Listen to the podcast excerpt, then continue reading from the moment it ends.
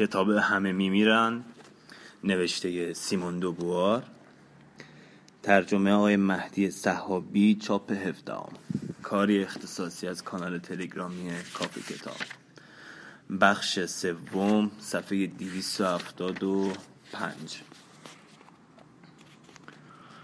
در میان زمین های باطلاقی پیش می رفتم که تا چشم کار می کرد امتداد داشت. زمین نرم زیر پایم فرو می رفت و ساقه های خیزران صدای نرمی می کرد و از آن آب بیرون می زد خورشید در افق فرو می نشست در آن طرف دشت ها و دریاها و در پس کوه ها همیشه افقی بود و هر شب خورشید افول می کرد سالها از زمانی میگذشت که قطب نمایم را دور انداخته بودم و بی آنکه در دیگر در قید زمان و ساعتها باشم در زمین هموار و یک نواخت ول میگشتم. گذشتم را فراموش کرده بودم و آیندم آن دشت بیکران بود که تا دل آسمان ادامه داشت. پایم را به زمین میکشیدم تا تک زمین سختی برای خواب پیدا کنم که چشمم در دور دست به برکهی صورتی رنگ افتاد. نزدیکتر رفتم. رودی از لابلای خیزرانها و سبزه ها می پیچید و می‌رفت صد سال یا حتی صد و پنجاه سال پیشتر با دیدن چنان منظره ممکن بود قلبم به تپش بیفتد با خودم می‌گفتم این رود بزرگ را من کشف کردم و تنها خودم جای آن را می‌شناسم.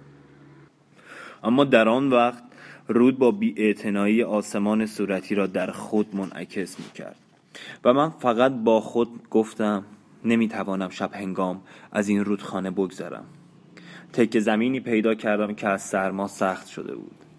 کولم را به زمین انداختم و پوستین رو اندازم را بیرون کشیدم. بعد با تبر کنده ای را شکستم و تل بزرگی از خورده چوب جمع کردم و آتش زدم. هر شب آتشی روشن می کردم تا برخلاف تصور خودم حضور گرم و بوی گیرای آن آتش زنده و سرخ که میغرید و از زمین به آسمان می‌رفت حس شود.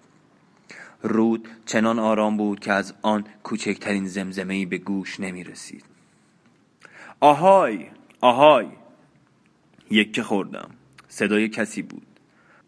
مردی سفید بوست آهای آهای. در جوابش من هم فریاد زدم. مشتی چوب در آتش انداختم و شعله آن بلندتر شد. همچنان که داد می‌زدم به طرف رودخانه رفتم و روشنایی کوچکی را در آن طرف آن دیدم. او هم آتشی روشن کرده بود. با فریاد چیزهایی می‌گفت. نفهمیدم. اما حس کردم به فرانسه حرف می‌زند. در هوای نمناک صداهایمان در هم میآمیخت. اما بدون شک او هم نمی‌توانست کلمات مرا تشخیص دهد. سرانجام ساکت شد و من سه بار فریاد زدم. گفتم تا فردا. یک مرد مردی سفید پوست. خودم را در رو اندازهایم پیچیده بودم. گرمای آتش را روی صورتم حس می کردم و با خود می گفتم از زمانی که مکزیکو را ترک کردم چشمم به یک سفید پوست نیفتاده. چهار سال. هنوز هیچ نشده شروع به شمارش زمان کرده بودم. آتشی در آن طرف رود شعله می‌زد و من این را با خود می گفتم که چهار سال است که چشمم به یک سفید پوست نیفتاده. در میان ما در دو طرف رود گفتگوی شروع شده بود. کیست؟ از کجا می آید؟ در پی چیست؟ او هم این سوالها را از من کرد و من جوابش می دادم. ناگهان در کناره آن رود می دیدم که گذشته و آینده و سرنوشتی دارم. صد سال پیشتر در فلسطین سوار کشتی شده بودم تا دنیا را بگردم. امیدوار بودم سر و کاری با آدمیان نداشته باشم. می‌خواستم وجودم چیزی بیشتر از چشمی که نگاه می‌کند نباشد. از اقیانوس ها و بیابان ها گذشتم. سوار بر کشتی های چینی به سفر رفتم و در کانتون شمشی از طلای ناب دیدم که دیویس میلیون میارزید. از کاتهونگ دیدن کردم. لباس کاهنها را پوشیدم و فلات های مرتفع تبت را در نوردیدم. مالاکا کالیکوت و سمرغند را دیدم و در دل جنگلی انبوه در کامبوج از پرستشگاهی دیدن کردم که به بزرگی یک شهر بود. و بیش از صد ناقوس خانه داشت. با خانه بزرگ مغول و با شاه ایران سر یک سفره غذا خوردم. راهی به جزایر اقیانوس آرام باز کردم. با پاتاگون ها جنگیدم. به وراکروز و شهر مکزیکو رسیدم. تنها و پای پیاده روانه قلب ناشناخته قاره نو شدم و چهار سال بود که در جلگه ها و جنگل ها می گشتم بی آنکه به جای خاصی بروم. قطب نما نداشتم. در ابدیت و در زیر آسمان یله بودم. تا همان چند ساعت پیش هنوز زمان و مکان را نمی شناختم اما حال در نقطه معینی از کره زمین خوابیده بودم که استرلابی می توانست عرض و طول آن را اندازه گیری کند. درست در شمال مکزیکو بود در چند هزار فرسخی آن به سمت شرق یا غرب مردی که در آن سوی رود خوابیده بود مکان مرا می‌دانست. همین که سحر شد لباسهایم را درآوردم و آن را با رو اندازهایم در کوله پوست گاو وحشی جا دادم. کوله را به پشت انداختم و تن به آب زدم. سرمایه آب نفسم را بند آورد اما حرکتش کند بود و به زودی به آن طرف رودخانه رسیدم. خودم را خوش کردم و لباس پوشیدم. مرد ناشناس در کنار تل کوچکی از خاکستر خوابیده بود سی ساله می نمود و موهای بلوطی روشن داشت ریش کوتاه زبری نیمی از صورتش را می پوشان. در کنارش نشستم و منتظر ماندم جوان بیدار شد و با تعجب نگاهم کرد چطور به این طرف رود آمدید؟ از رودخانه گذشتم چهرش از هم باز شد پرسید قایق دارید؟ نه با شنا آمدم. رو اندازش را پس زد و از جا پرید. تنهایید؟ بله. شما هم گم شده اید؟ گفتم نمی‌توانم گم بشوم. به جای خاصی نمی‌روم. دستی به موهای آشفتهش کشید. سرگشته می نمود بی مقدمه گفت من گم شدم. همراهانم گمم کردند. شاید هم مرا گذاشتند و رفتند. رودخانه ای را از پای دریاچه اریه دنبال کرده و به سرچشمهش رسیده بودیم. از یک سرخپوست شنیدم که این طرفها شعبه ای از رودخانه هست که به رود بزرگ می‌رسد. با دو نفر راه افتادم و پیدایش کردم. سه روز بود دنبالش می‌کردیم که یک روز صبح بیدار شدم و دیدم کسی همراه هم نیست. فکر کردم همراهانم از من جلو افتادند. تا اینجا آمدم و کسی را پیدا نکردم. چهرش در هم رفت. گفت همه آزوغه همراه آنها بود. گفتم باید از راهی که آمده اید برگردید. گفت بله اما نمی‌دانم بقیه منتظرم ماندن یا نه. میترسم ای در کار باشد. لبخندی زد. نمی‌دانید دیشب از دیدن شما چقدر خوشحال شدم. این رودخانه را می‌شناسید؟ اولین بار است که میبینمش. با حالتی سرخورده گفت آها. با آبهای گلالود نگاه کرد. که آرام آرام از میان زمینهای باطلاقی میگذشت. گفت از شمال شرقی به جنوب غربی می رود شکی نیست که به دریای ارغوانی می رزد مگر نه؟ گفتم نمی‌دانم.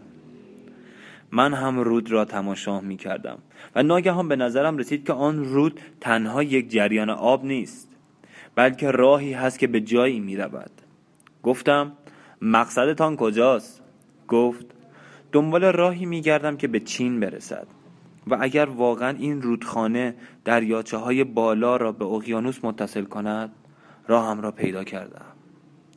لبخندی زد. به نظرم عجیب رسید که هنوز کسی بتواند به من لبخند بزند. پرسید شما شما از کجا میایید از مکزیکو. با حیرت پرسید پیاده و تنها؟ بله. با نوعی هرس نگاهم کرد پرسید برای خورد و خوراک چه می‌کنید؟ بعد از کمی دودلی گفتم گهگاه یک گاو وحشی می‌کشم از سرخ پوستا کمی ذرت می‌گیرم. با خنده گفت سه روز از چیزی نخوردم. چند لحظه سکوت شد. منتظر بود که من چیزی بگویم. گفتم متاسفم.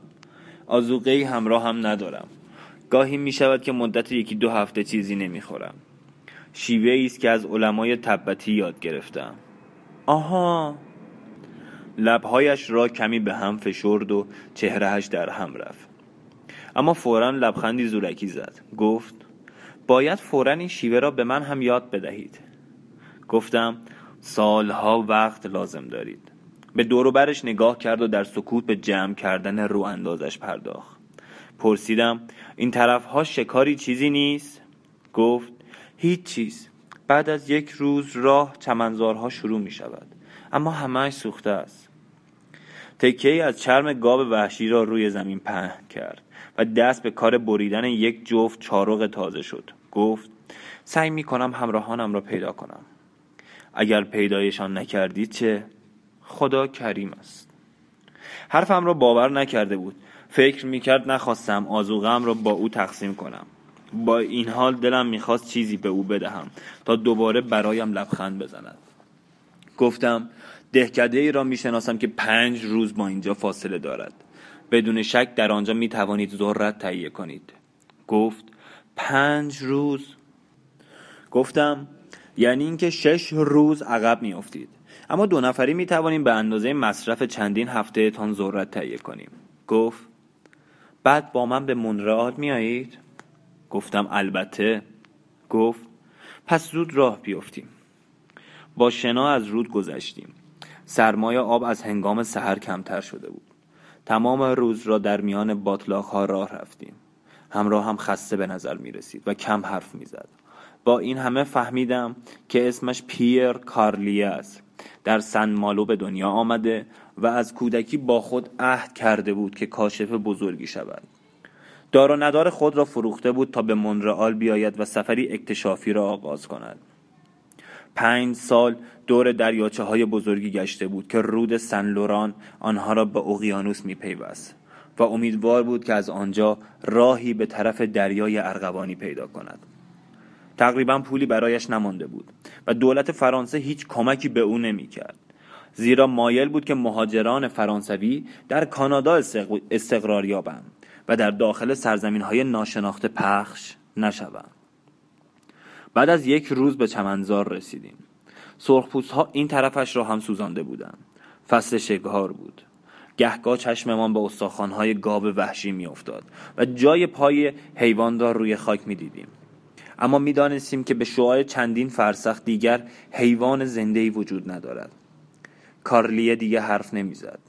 رمقی به تنش نمانده بود. شب هنگام متوجه شدم که در حال جویدن چرمی است که هر روز از آن یک جفت چارق برای خود می‌برید.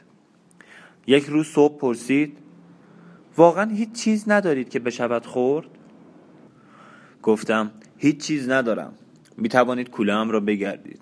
گفت دیگر نمی‌توانم پا به پای شما بیایم. روی زمین دراز کشید. دستهایش را زیر سر گذاشت و چشمانش را بست. گفتم همینجا منتظرم باشید چهار روزه برمیگردم. قمقمه ای پر از آب در کنارش گذاشتم و به سرعت راهی شدم. بی هیچ زحمتی راهم را پیدا کردم. در زمین های باطلاقی و در چمنزارها جای پایم باقی مانده بود. تا غروب بی وقف راه رفتم و دوباره از.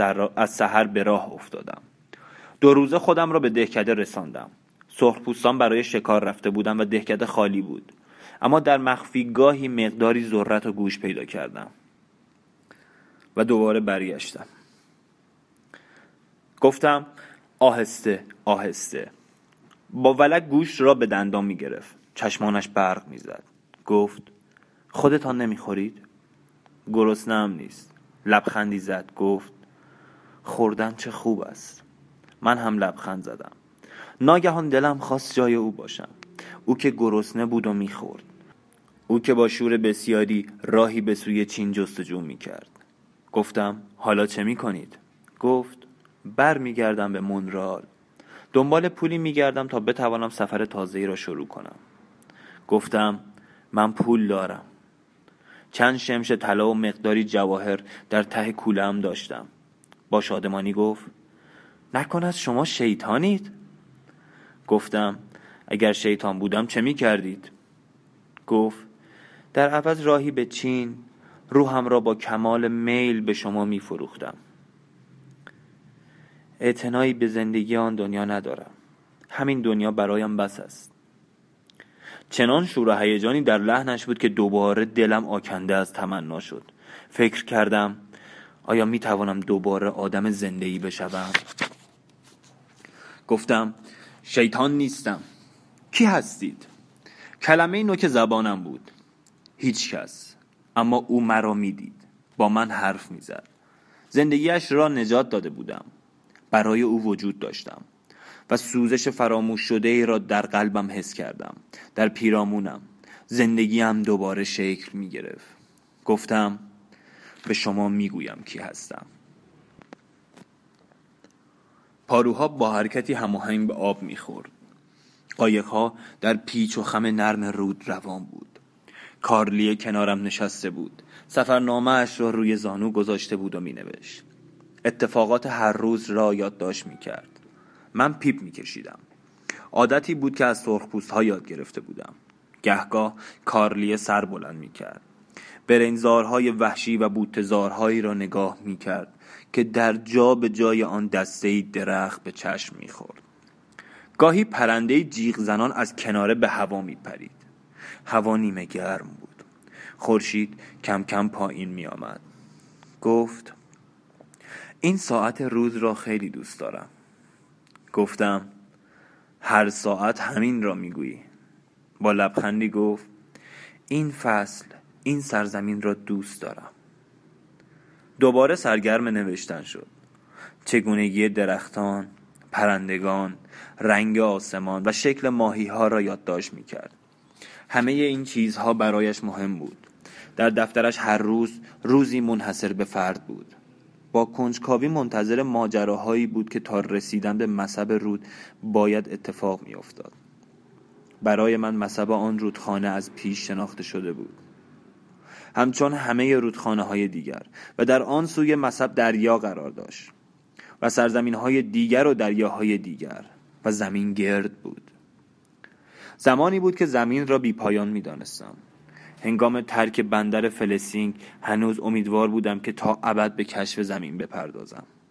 آرزو داشتم نوک کوهی بالای فرش ابرها بایستم و از شکاف ابرها تکه‌ای از دشتی طلایی را ببینم. دوست داشتم از بالای گردنه دره تازه را پیدا کنم. تنگه عمیقی را بپیمایم و به جزیره های بکر برسم. اما حال می دانستم که پشت هر کوهی دره است. هر گردنه به جایی می رسد و هر قاری جداری دارد. زمین گرد و یک نواخ بود. چهار فصل هفت رنگ یک آسمان آب درخت و گیاه. زمینی هموار یا پست و بلند. همه جا یک نواخت و ملال آور.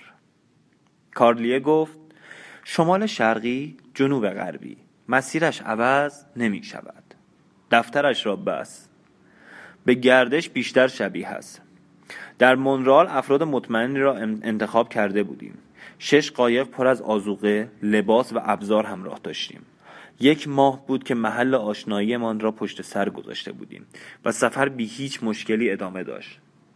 از, جل... از جلگه به اندازه کافی گاو وحشی، گوز، بز کوهی، قرقاول و برلرچین شکار می کردیم. کارلیه گفت بعد از کشف مصب رودخانه را تا سرچشمهش دنبال می کنم. باید بین دریاچه ها و رودخانه یک راه آبی وجود داشته باشد. با کمی نگرانی نگاهم کرد و پرسید فکر نمی کنی وجود داشته باشد؟ هر شب همین جمله را می گفت و هر بار لحنش به همین اندازه پرهیجان بود. گفتم چرا؟ آن وقت یک کشتی تهیه می کنیم و به چین می رویم چهرهش در هم رفت. دلم نمی‌خواد پیش از من کسی از این راه به چین برود. به پیپم پک زدم و دود را از بینی بیرون می‌دادم. بیهوده شریک زندگی او شده بودم. بیهوده میکوشیدم آینده او را آینده خودم کنم. نمی توانستم مثل او باشم امیدها و نگرانیهایش به اندازه خوشی بینظیر آن ساعت برایم بیگانه بود دستی روی شانه گذاشت و با مهربانی گفت به چه فکر می‌کنی؟ سه قرن می‌شد که هرگز کسی دست روی شانه نگذاشته بود و از زمان مرگ کاترینا هیچ کس ازم نپرسیده بود به چه فکر می‌کنی؟ به گونه با من حرف می‌زد که انگار همتای او بودم و به همین خاطر برایم آنقدر عزیز بود. گفتم دلم می‌خواست جای تو بودم. گفت تو جای من؟ دستم را گرفت خندید و گفت باشد عوض کنیم. گفتم افسوس. با هیجان گفت آه چقدر دلم می‌خواهد فنا ناپذیر باشم. گفتم من هم زمانی همین فکر را می‌کردم. آن وقت مطمئن بودم که راه چین را پیدا می کنم همه رودخانه های عالم را دنبال می کردم نقشه همه قاره ها را می کشیدم گفتم نه خیلی زود علاقت از چین بریده می شد به همه چیز بیعلاقه می شدی چون که در دنیا تنها می ماندی با رنجش گفت مگر تو در دنیا تنهایی؟ چهره و حرکاتش مردانه بود. اما اغلب صدا و نگاهش حالت نرمش زنانه به خود می گرفت گفتم نه الان دیگر نه. در دور دست های جلگه صدای گرفته حیوانی بلند شد. گفتم هیچ وقت دوستی نداشتم. مردم همیشه مثل یک غریبه یا مرده نگاه هم می کردن. گفت من دوستت هستم. مدتی دراز در سکوت به زمزمه پاروهایی گوش دادیم که آب را خط خط می کرد. رودخانه چنان پیچا پیچ بود که احتمالا در تمام روز راه چندانی طی نکرده بودیم. کارلی ناگهان ایستاد. فریاد زد. یک دهکده. رشته های از دود به هوا می‌رفت و به زودی در لابلای چند درخت چشممان به کلبه های گهواره مانند افتاد. که بام های از خیزران بافته داشت. سرخ پوستانی در ساحل ایستاده بودند. دست تکان می‌دادند و جیغ میکشیدند. کارلیه گفت ساکت باشید. همراهانمان چیزی نگفتند و به پارو زدن ادامه دادند. کارلیه کیسه محتوای چیزهایی را که برای مبادله با بومیان آورده بودیم باز کرد و آن چیزها پارچو و سوزن و قیچی و گردنبندهای گوشماهی بود. چند زورق کوچکی که از تنه درخت ساخته شده بود راهمان را سد کرد. کارلیه پارچه دراز رنگارنگی را تکان می‌داد و با صدای آرامی با سرخ پوستان گفتگو می کرد گفته هایشان را که به زبان بومی بود نمیفهمیدم. از ها پیش هر کوششی را بیفایده می دانستم و دیگر به فکر آموختن گویش های وحشی نیفتاده بودم. کمی بعد سرخپوستان دست از جیغ و داد کشیدند. اشاره کردند که پهلو بگیریم و بدون حرکت خسمانه نزدیک آمدند لباس های رنگارنگشان از پوست گوز بود و حاشیه ای از خارهای جوجه تیقی داشت.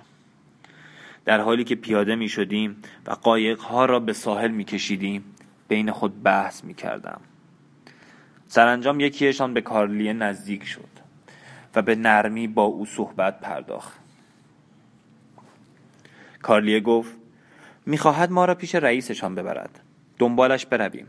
اما به هیچ عنوان هایتان را از خودتان جدا نکنید. رئیس در وسط میدان دهکده روی فرشی از بوریا نشسته بود. از هر گوشش شانزده دانه مروارید ریز آویخته بود و چند دانه دیگر به بینی داشت. دو سنگ گود پر از تنباکو جلویش بود و چپقی آراسته به پر را می‌کشید. چپقش را از دهان درآورد و اشاره کرد که بنشینیم. کارلیه هدایایی را که تدارک دیده بود جلوی رئیس گذاشت و او با حالتی رضایت آمیز لبخند زد. به گفتگو پرداختند. یکی از همراهانمان گفته هایشان را زیر لب برایم ترجمه می کرد کارلیه گفت که می‌خواهد رودخانه را دنبال کند تا به دریا برسد و به نظر رسید که رئیس دهکده از این طرح او بسیار ناراضی است. به کارلیه گفت که به زودی به رودخانه ای خواهید رسید که دنبال کردنش محال است. زیرا پر از صخره و تخت سنگ است و آبشارهای بلند دارد و پر از تنه های درختی است که جریان خروشان آب با خود می آورد و همچنین در کناره هایش مردمانی بسیار وحشی زندگی می کنند که با تبر به جان مسافران می افتند. کارلیه قاطعانه گفت که هیچ چیز نمی تواند مانع از سفرش شود. رئیس دهکده بحث درازی را در این زمینه پیش کشید و کارلیه با همان سرسختی جوابش داد.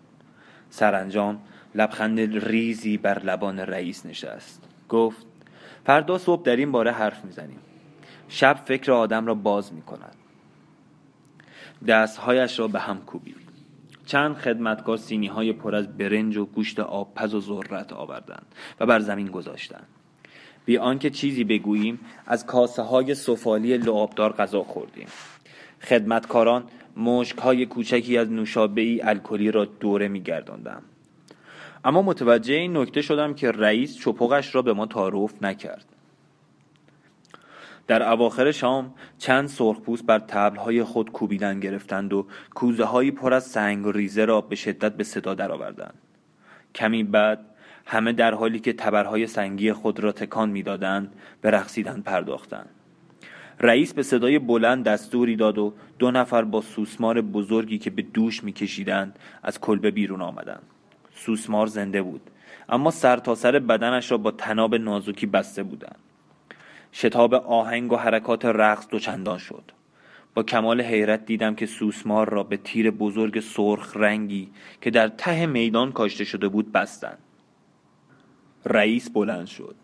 با حالتی پروقار نزدیک رفت دشنه ای را از کمر خود برداشت و چشمهای سوسمار را درآورد. سپس برگشت و سر جای خود نشست. بعد از او جنگجویان دهکده با فریادهای وحشتناک به جان سوسمار زنده افتادند و رشته های درازی از پوست آن را کندند. بعد بارانی از تیر بر او باریدند. کارلیه و همراهانش رنگ به چهره نداشتند. رئیس سرخپوستان با حالتی آرام چپق می‌کشید. مشکی را که خدمتکاری تعارفم کرده بود گرفتم و جرعه بزرگی سر کشیدم. صدای کارلیه را شنیدم که می‌گفت نخورید. اما همه خوردن. کارلیه فقط لبی تر کرد. رئیس با لحنی آمرانه چیزی به او گفت و او فقط لبخندی زد. هنگامی که دوباره مشک به من رسید چند جرعه بزرگ دیگر خوردم. صدای تبل و فریادهای سرخپوستان و رقص دیوانوارشان و منظره عجیبی که شاهدش بودم و آب آتشینی که از گلویم پایین می‌رفت خونم را عوض کرده بود به نظرم می رسید که کم کم سرخپوست می شدم. همچنان می رخصیدند. گهگاه یکیشان به سوی تیری که سوسمار را به آن بسته بودند می‌رفت و با تبرش ضربه‌ای به آن می‌زد و فریاد زنان از کار دلاورانه که کرده بود ستایش می‌کرد یک جرعه دیگر خوردم. سرم حالت مشکی پر از سنگریزه را یافته بود. خونم انگار از آتش بود. سرخ پوست بودم. از روزی که به دنیا آمده بودم کناره های آن رود را تماشا می کردم خدایان وحشتناک خالکوبی شده ای در آسمان بالای سرم فرمان روایی می کردن. قررش تبلها و فریادهای برادرانم دلم را می انباش. روزی به بهشتی آکنده از رقص و جشن و پیروزی های خونین می رفتم. چشم باز کردم و خود را پیچیده در رو انداز در نقطه‌ای در بالای دهکده یافتم. در جایی که قایقهایمان را بسته بودیم. سرم درد می کرد به آبهای زرد رو نگاه کردم. هوا بوی آشنا و ناخوشایند داشت. فکر کردم هرگز سرخپوست نخواهم بود. طعم زندگیم هرگز عوض نخواهد شد. همیشه همان گذشته همان تجربه همان فکر منطقگرا و همان ملال همیشگی. هزار سال ده هزار سال. هرگز از خودم جدا نخواهم شد. آب زرد رودخانه را نگاه کردم و ناگهان از جا پریدم. از قایقها خبری نبود. به طرف کارلیه دویدم. خوابیده بود. همه خوابیده بودند و تفنگهایشان کنارشان افتاده بود. بدون شک سرخپوستان از ترس درگیری جنگی با سفیدها آنان را نکشته بودند. اما شب هنگام قایقهایمان را باز کرده و برده بودند. دستی روی شانه دوستم گذاشتم. چشمانش را باز کرد و رودخانه را نشانش دادم.